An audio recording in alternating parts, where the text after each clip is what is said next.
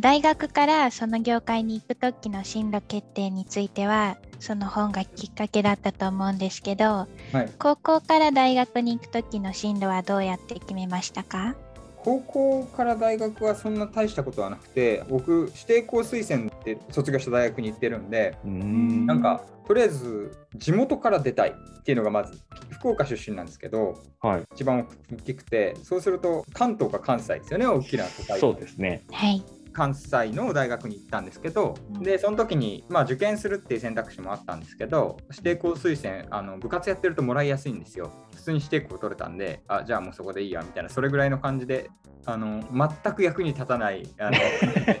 申し訳ないんですけど。ただ、えっと、決めた理由としてそこ関西大学のマスコミ専攻ってところに入ってて高校時代からマスコミに行きたかったんですよね多分。だから一応マスコミ専攻に入ってだから指定校がマスコミ専攻じゃなかったら普通に受験してたかもしれないですね。うんうんうん、あじゃあ結構高校の時からこう漠然とマスコミ関係とかに興味はあったってことなんですかね？そうですね。へえ。それの原体験みたいなところってどこにあるんですか？だからその原体験があると思うじゃないですか。でも、はい、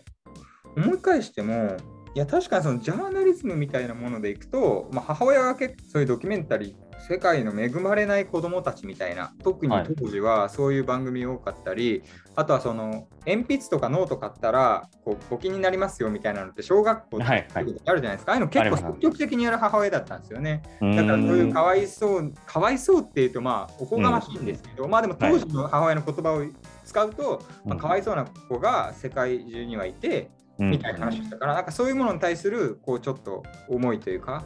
うんうんうん。まあ、そういうのっておかしいよなみたいなそういうのを伝える仕事したいよなっていうのはもしかしてあったのかもしれないですけどでも、はい、高校時代に思い切ってマスコミがいいって高校時代の僕が思ってたのはなんかそういう気持ちが根っこにあるかもしれないけどどちらかというとそのなんかテレビとかでマスコミ業界ってすごい華やかに取り上げられる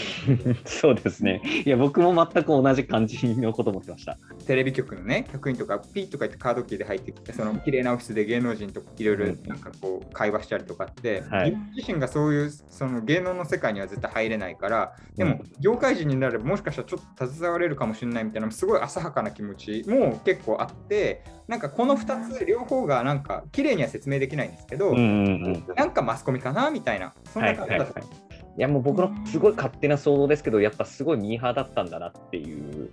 イメージは、なんか大学の時のエピソードとか聞いてても、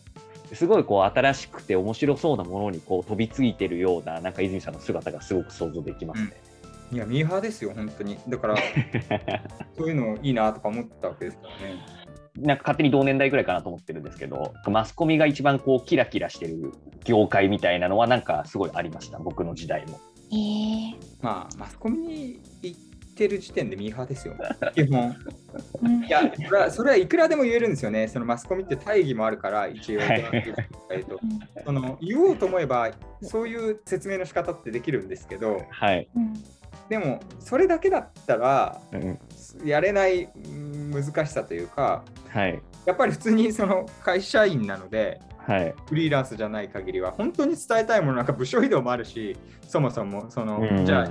途上国のねそういうこう生活を伝えたいと思ってもじゃあ君はじゃあ事件担当ですって言われたらなんかうん？みたいなあるわけじゃないですか、うんが。はい、って言った時にピュアにそうなりたいって言ったらフリーランスでフリーカメラマンになったりとか、うんうん、だから会社員としてやってる以上そういうミーハーシンとかがない限りはなかなか難しいんじゃないかなって思いますけどね。あ結構もうガラッとした部署移動とかもやっぱ結構あるんですか？まあ、ジョブローテですかね、基本的にはその3年これやって、はい、まあ、特に新聞とか NHK とか顕著ですけど、最初は地方の警察担当から始まって、次、こう行って、で、まあ、海外支局うまくいきゃ行ってみたいな、こう、もうローテがメインなので。へえ、あ、そうなんですね。全然知らなかったです。超サラリーマンですよ。へえ、いや、だって政治部から芸能部とかいったら、もう全然やること違いそうじゃないですか。そうですね。まあ、政治からスポーツとか、はいはいはい。科学とか。うんうんうん。ただもちろん科学をずっとやりたいくて科学ジャーナリストでっていう人も中にはいるんですけどね。やりたいというかもう向いてるって明らかに会社としても思うからずっとそこに、うんうん、みたいなことはあるんですけど。はい。なるほど。ミーハー要素が結構大切ですね。私もそういう流行りとか、すぐ流行ってるスイーツとか食べに行くので、向いてたらいいなと思います。いやもう雑誌系の人の方が多いですね。そういう業界っぽい感じは。うんでも別になんかミーハーっていうと悪いことのようにね、あの聞こえるかもしれないですけど、でも新しいものをすぐ取り入れるという意味では、うん、頑固で何もしないよりは、やっぱりそういうその、いろんなもの、新しいもの興味あって、すぐに話を聞いて、そこに飛び込めるっていうことでもあるので、っていう方が人にものを面白いものを紹介するとか新しいものを紹介するっていう役割が、うんうん、の一部なんだとしたら新しいものを知らないといけないので、はい、ミーハーな人の方が心理的ハードルが低いわけなのでそういうものに対する。うんうん、では、まあ、向いてるんだと思うんですよね。うん、確かになるほどですね。じゃあ今自分がもう何をしたらいいかなっていうふうに迷っている高校生も将来のことについて迷っている高校生も多いと思うんですけど、うん、そういう高校生たちに向けて何か進路を決める上でのメッセージだったりとか今大人になって言えることは何かありますか？そうですね。や今決めたことって3年後5年後いろんな経験した時に変わる可能性ってあると思うんですよ。高校生の時に付き合ってる恋人と絶対結婚したいって思っても大学生の時にもっと素敵だなって思う人と出会う。あるのと一緒で、まあ、高校生で結婚しましたっていう人って実際少ないですし、はい、と同じようにいろんな人仕事とかいろんな経験を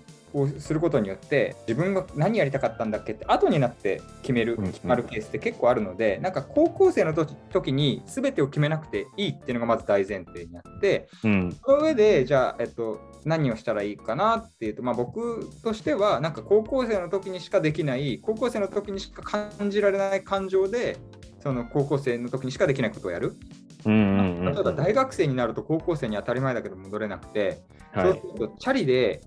ね、恋人と一緒にその土手をチャリで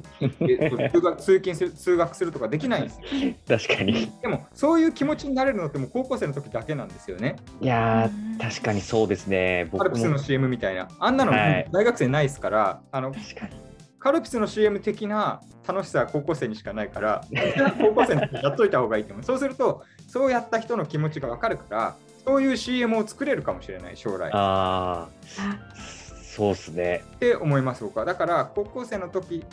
でしかできないこと、あの感情でしか考えられないことっていうのを、たくさん考えるのが一番いいんじゃないかなと思いますね。いやいい言葉っすね。確かになんか悔しくて泣くとか高校生とか学生の時じゃないとなかなかできないですよね。ないですよね部活で負けて泣くとか、うん、大人になっても泣けないですからね。部活で負けて泣いたやつじゃないと部活で負けて泣いた描写は作れなかったりいや確かに。確かに。熱湯甲子園は作れないですね。作れないですよね。うん。それはすごい思いますね。確かに。いやすごいいい言葉いただきましたね。響きましたね。はい。あいりさん今どう？やってる？高校生ならではでしかできないこと今えー、高校生ならではしかできないことはいろいろチャレンジしようっていうふうになるべくいろんなこういう高校生パーソナリティだったりとか高校生の視点から書く記事だったりとか自分が今できることはやろうと頑張ってます。確かにそうだね。記事も確かにそうだね。高校生の視点とかだったらね高校生でしか書けないもんね。はい。なるほど。いやすごいねか。でもまあそう考えると何かをしなきゃいけないっていう話じゃないですよね。多分今自然に興味湧くものを今全力でやればいいんじゃないみたいな。全力でやって喜怒哀楽いろんな感情をそれによって感じることが重要な気がしてて、それは喜怒哀楽は多分大人になってからもその場面場面であると思うんですけどでも高校の時でしか感じられないのはきっとあるはずなのでそれはやっておくといいというよりはうん、一番やるチャンスがあるんだったら羨ましいなと思います。そうですね。